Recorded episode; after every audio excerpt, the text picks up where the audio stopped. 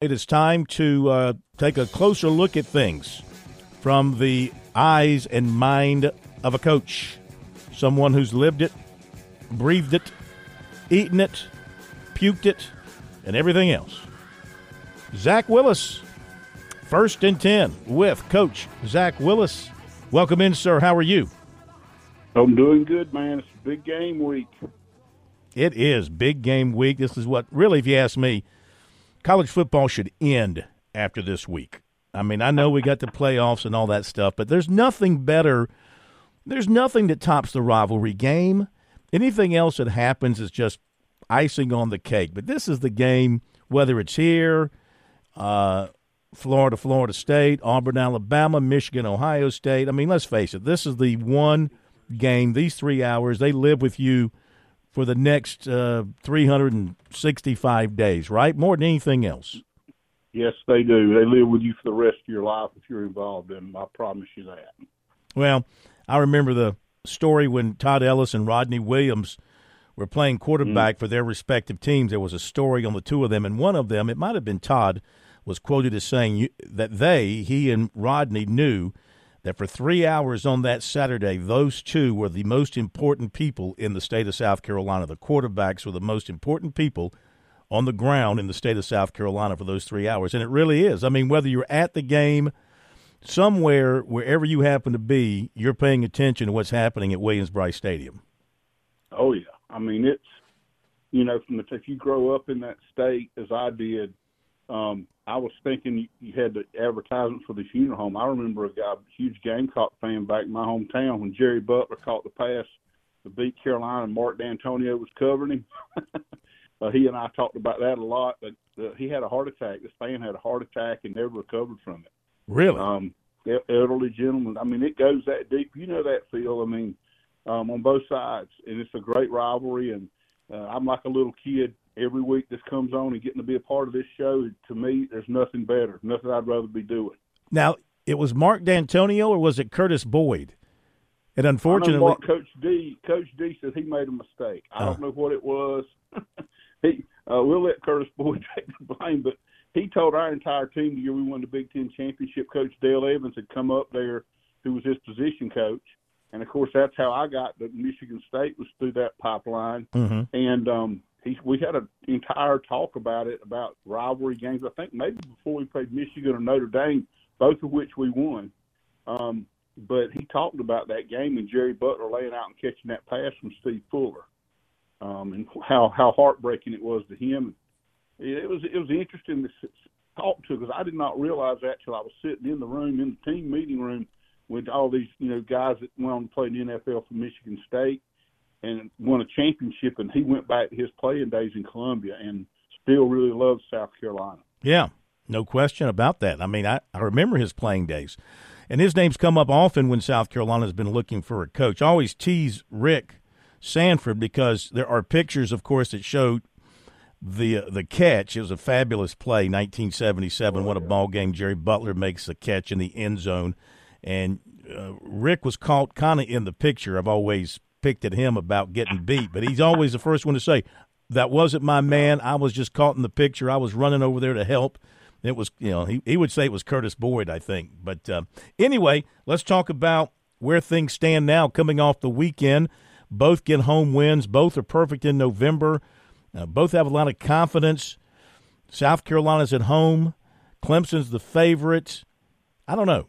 How do you assess this one? Well, I mean, here's what you look at. Last week's games, we couldn't ask for better ball games. First of all, and I, I know you want to talk about Clemson, Carolina, but you know, South Carolina found a way to win, and Clemson found a way not to beat themselves. Allowed North Carolina to beat themselves and just took over and let their talent do the talking at the end of the game. I felt like both formulas were on display for each team to win.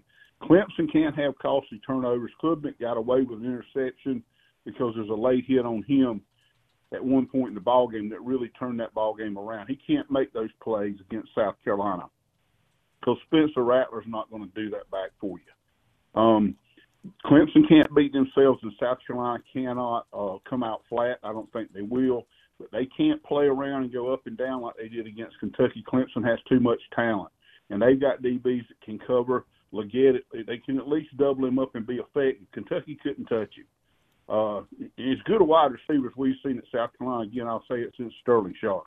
And um, Rattler is as good a passer maybe ever. You know, uh, one of the best college football seen in a long time.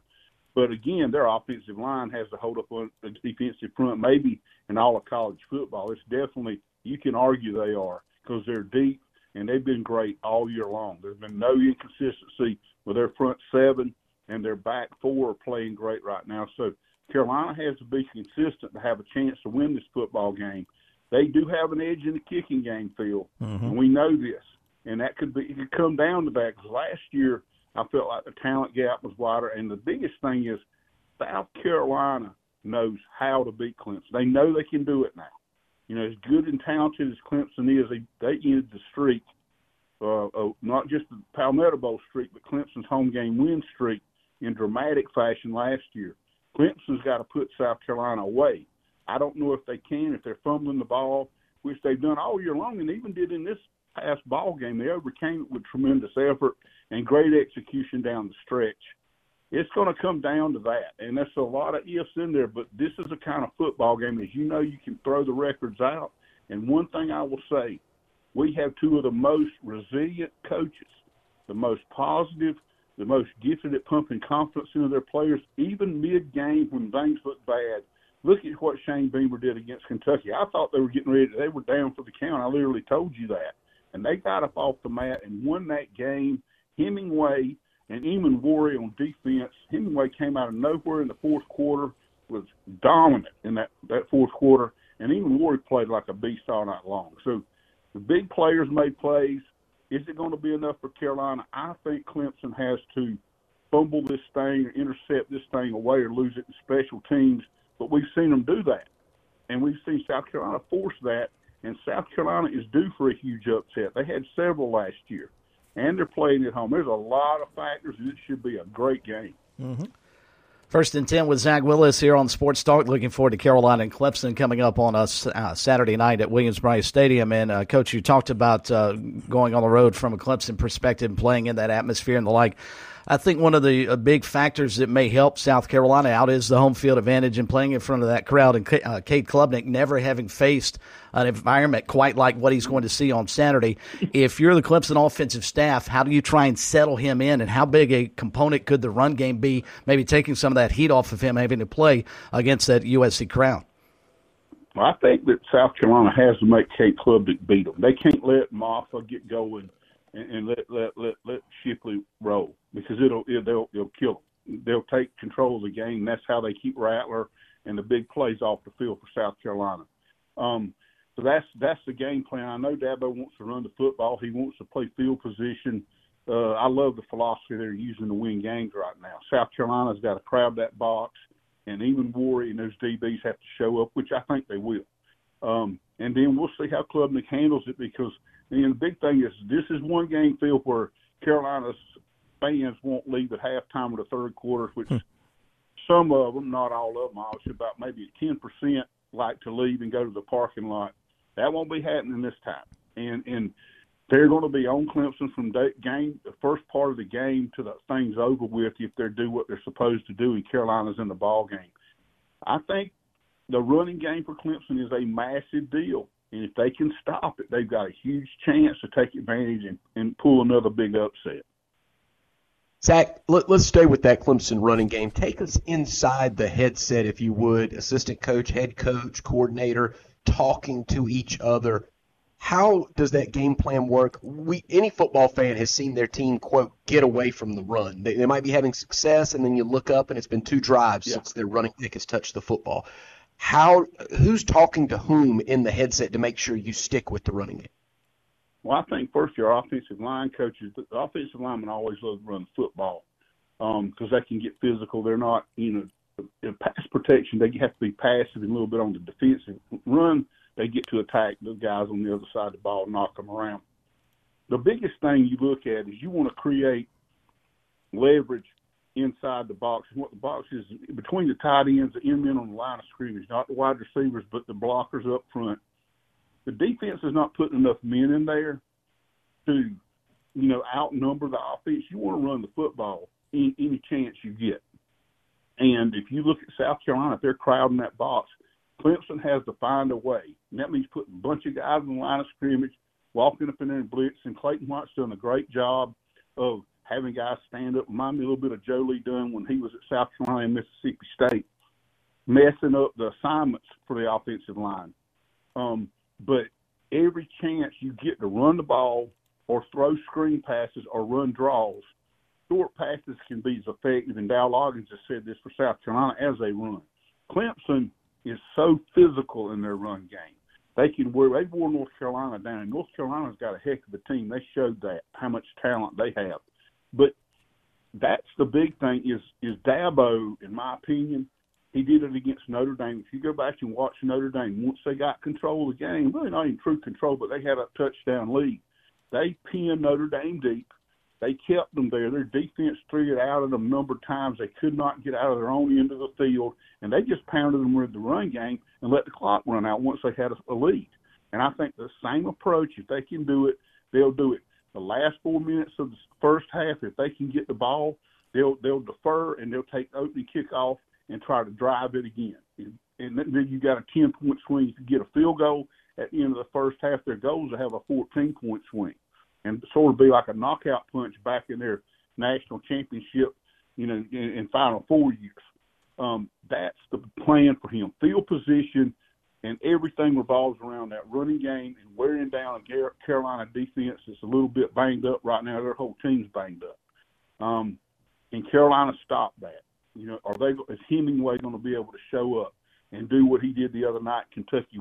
It's going to be tough because Clemson has a one-two punch that's probably the best in the country.